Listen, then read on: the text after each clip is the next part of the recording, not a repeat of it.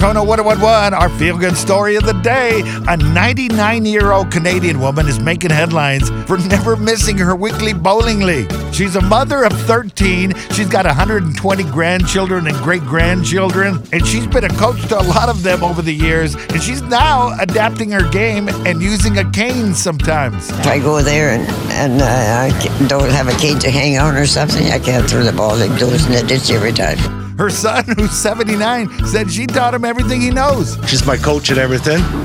So she lots of times just tells me just calm down, take my time. Everybody's been missing her through the pandemic, but now 99 year old Simone Kurtzit has laced up her bowling shoes and she is back. And she loves all the attention she gets. Well, they think it's funny, but She sounds like she's having fun and getting the last laugh. I still can do it, so I'd like to do it.